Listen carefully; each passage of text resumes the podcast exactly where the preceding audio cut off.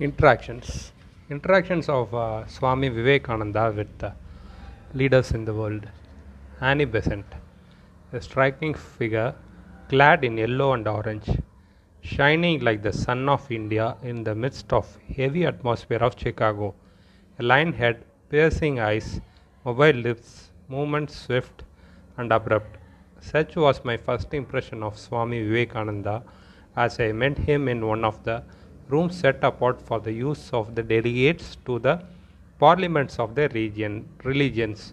Off the platform, his figure was instinct with pride of country, pride of race, the representative of the oldest of living religions, surrounded by the curious gazes of nearly the youngest religion. India was not to be shamed before or the hurrying arrogant west by this uh, by this her envoy and her son he brought her a message. He spoke in her name.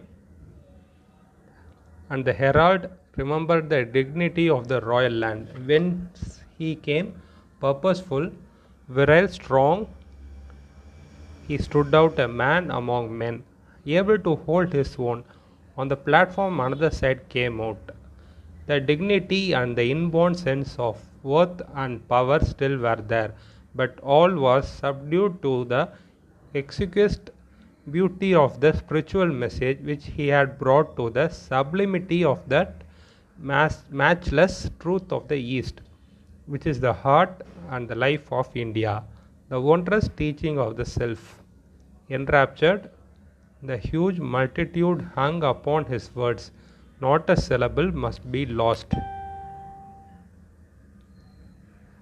Not a cadet missed that man uh, Hathan said one as he came out of the great hall.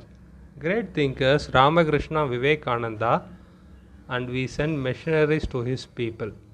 It would be more fitting that they should send missionaries to us. This was the thought of Annie Besant about uh, Swami Vivekananda.